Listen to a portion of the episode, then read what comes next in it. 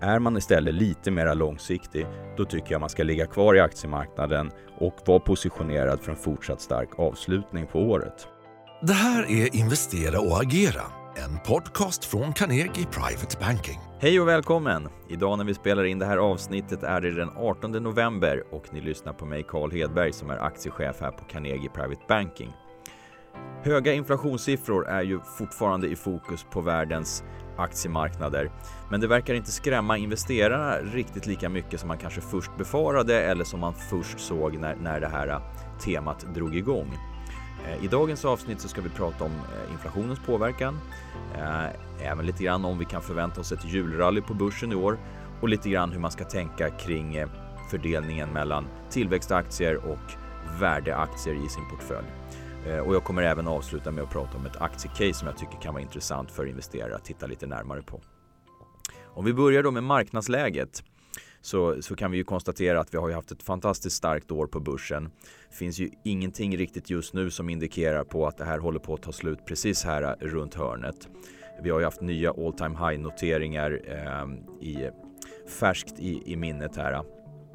Tittar vi på OMX utveckling, eh, OMX30, så är det ju upp ungefär 27 procent sett sedan årsskiftet. USA ligger strax därunder upp eh, runt 25 procent och det är faktiskt ungefär lika utveckling både på den lite mer tekniktunga Nasdaq-börsen så, såväl som den lite bredare S&P 500 marknaden. Vi har ju även sett att VIX-indexet faktiskt har trendat fortsatt neråt här under, under hösten. Även om vi i det allra kortaste perspektivet har sett en liten, liten ökning nu på, på slutet. Eh, egentligen i kombination med den här senaste tidens uppgång efter rekylen som vi hade här under september-oktober. Men samtidigt då så har vi fått de här inflationssiffrorna som faktiskt har skenat iväg eh, och det är ju eh, inflation som vi inte har sett egentligen på, på väldigt länge. Tittar man i USA så är det ju uppe på 30 års högsta nivåer.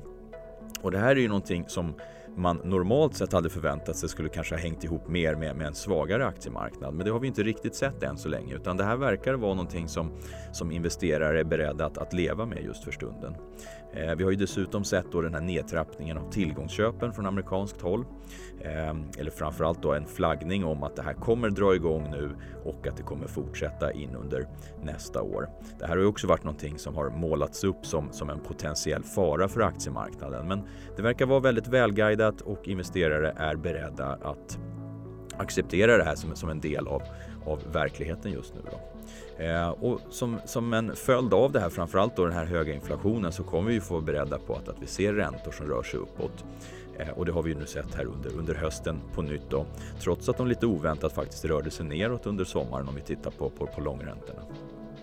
Men som sagt, sammanfattar vi det här så är det ju ingenting som har skrämt marknaden tillräckligt mycket än så länge för, för att bryta den här stigande trenden. Och tittar vi då lite framåt, vad ska vi förvänta oss? Ska vi kunna hoppas på ett julrally på börsen eller inte? Eh, och jag tror faktiskt att vi kan, kan ha goda förutsättningar att vi får se en väldigt stark avslutning på året. Eh, trots att vi kommer från en väldigt hög nivå redan, redan in mot årets avslutning här, årets sista månad. Men eh, det har ju visat sig att det här mönstret som, som vi har blivit vana vid att köpa rekyler och att, att nedgångarna är tillfälliga, det har ju visat sig återigen stämma. Så att det här tror jag kommer få investerare att på nytt eh, våga kliva in i marknaden om vi får korta perioder av, av nedgångar. Så att eh, på grund av det så tror jag att, att vi kan räkna med en marknad som dels klarar av korta korrektioner eh, men faktiskt också fortsätter att trenda starkt uppåt.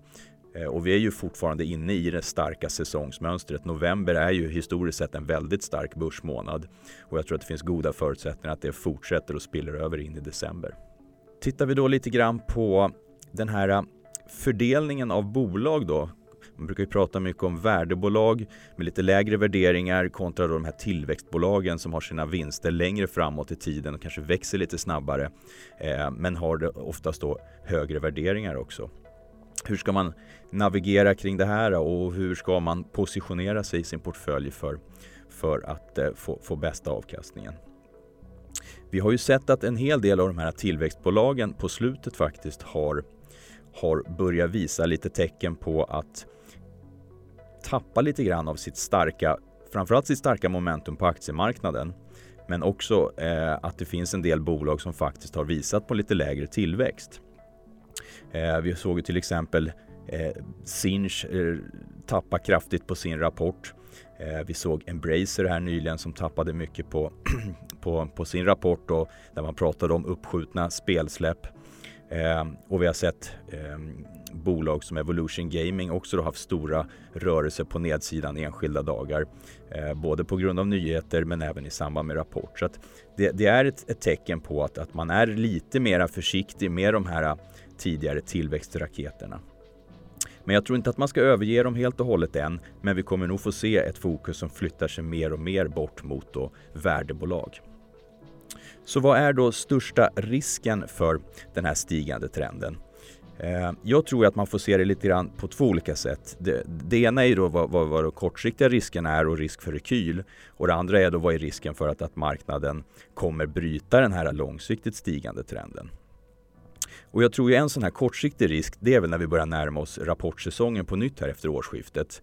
Eh, börjar det då bli fortsatta problem med komponentbrister och en, en kostnadsinflation, alltså att kostnaderna för bolagen har ökat eh, mer än vad man förväntat eller kanske inte egentligen börjar komma ner egentligen till mer normala nivåer.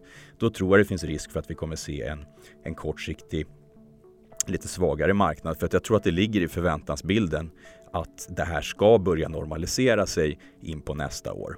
Så att det, det är väl en sån kortsiktig risk man skulle kunna se här. Men jag tror inte att vi kommer se det på den här sidan årsskiftet utan det ligger nog närmare rapportsäsongens eh, inledning in på det nya året. Eh, sen har vi ju givetvis det här med den höga inflationen. Biter den sig kvar på höga nivåer så är det klart att det kommer ju på, på sikt att, att resultera i högre räntenivåer. Eh, och om än att det fortfarande är, är, låga nivåer men med en stigande trend så kommer det ju förr eller senare nå upp på nivåer där det börjar bli en större och större motvind för aktiemarknaden. Så att, eh, det är någonting helt klart att hålla lite utkik på men jag tror inte att vi är där än där det här börjar bli en tillräckligt stor motvind så att vi bryter, bryter den positiva trenden. Så hur rådgör aktiemäkleriet här på Carnegie Private Banking sina kunder att agera? Ja, jag tycker att eh, tittar vi på det lite kortsiktiga, då tror jag faktiskt man kan ta och öka likviditeten eh, lite smått just nu. Vi har ju sett en amerikansk börs som har varit riktigt stark. Eh, vi har börjat se lite tecken på att, att det bromsar in. Eh, jag tror inte att det är någonting som, som indikerar en större nedgång, men jag tror att det kommer se en liten paus i uppgången. Eh, och det här kommer nog sannolikt också spela över på den svenska marknaden. Så att för de allra kortsiktigaste investerarna så tycker jag faktiskt att man kan, man kan plocka hem lite vinster om man har på olika håll, ha lite kassa i beredskap eh, och, och sen vara beredd att, att, hoppa på igen. Men det skulle jag säga, det här är för de, de som är allra mest kortsiktiga. Är man istället lite mer långsiktig, då tycker jag man ska ligga kvar i aktiemarknaden och vara positionerad för en fortsatt stark avslutning på året. Det man dock kan göra det är ju att se över bolagsvalen. Jag tror att det kommer vara stora skillnader i utvecklingen mellan olika bolag. Eh, man kan ta ner risken genom att minska exponeringen mot högre värderade tillväxtbolag eh, och snarare kanske öka på vissa av de här värdebolagens eh, positioner i portföljen. Vi har ju sett nu senaste tiden att det finns en hel del eh, faktiskt industribolag som har börjat vakna upp över en liten, lite svagare trend, börjar bryta upp uppåt. Och det här tror jag är för att man börjar, eh, börjar exponera sig mer och mer mot en situation där, där man förväntar sig att, att de här bolagen kommer möta mindre motstånd från komponentbrist och en, en stigande kostnadsinflation. Så rent konkret aktiecase och hur man då ska agera utifrån det här. Ja, Jag tror på sagt eh, på, på temat att ta ner exponeringen mot tillväxtbolag generellt sett är, är rätt att göra, men man ska inte överge dem helt och hållet. För det finns faktiskt en hel del intressanta bolag i den här alltså, som har många bolagsspecifika kvaliteter som, som helt klart eh, fortfarande ser ut att ha en bra potential. Och på det temat så tänkte jag faktiskt nämna ett bolag som jag tycker kan vara värt att titta lite mer på. Det är bolaget Bico Group. Eh, det här är ett bolag som har sitt ursprung inom 3D-bioprintings segmentet, ett ganska nischat bolag, men som har gradvis under senaste åren faktiskt blivit lite bredare och snarare blivit mera en serieförvärvare inom medtech-industrin. De här säljer olika typer av utrustning för läkemedelsutvecklingsindustrin. Eh, aktien som rapporterade här nyligen tappade 20% på rapporten när, när man visade på en, en tillväxt som inte var fullt så stark som man hade hoppats på och man flaggade för, för en hel del problem med komponentbrist. Det här har varit lite otydligt i deras kommunikation och jag tror att det, som ett sånt här relativt färskt bolag på börsen så eller åtminstone ett relativt färskt bolag av den här storleken så, så, så har man inte så mycket utrymme för att, att missa på, på kommunikationen på det här sättet. Men det var nog en anledning till att aktien tappade ganska kraftigt.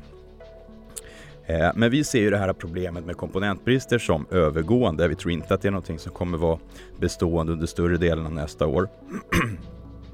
Och eh, givet den nedgång vi har sett i aktien så är ju inte värderingen heller riktigt lika skrämmande.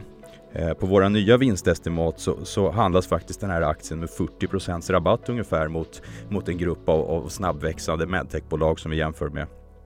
Och det här är ändå ett bolag som förväntas växa någonstans strax över 50% organiskt för nästa år. Eh, och man har höga bruttomarginaler, ligger någonstans runt 70 procent. Eh, dessutom har man fortsatt en väldigt stark balansräkning som gör att man kan sannolikt vara aktiv även på förvärvssidan under nästa år också. Och växa ytterligare på det sättet. Så helt klart en sån här aktie som passar in på beskrivningen då att tidigare tillväxtbolag eh, som, som verkligen har gått starkt men har fått ett litet hack i kurvan som kan vara intressant att börja titta på på nytt då. Trots att det sannolikt är fördel för värdebolagen generellt sett på börsen.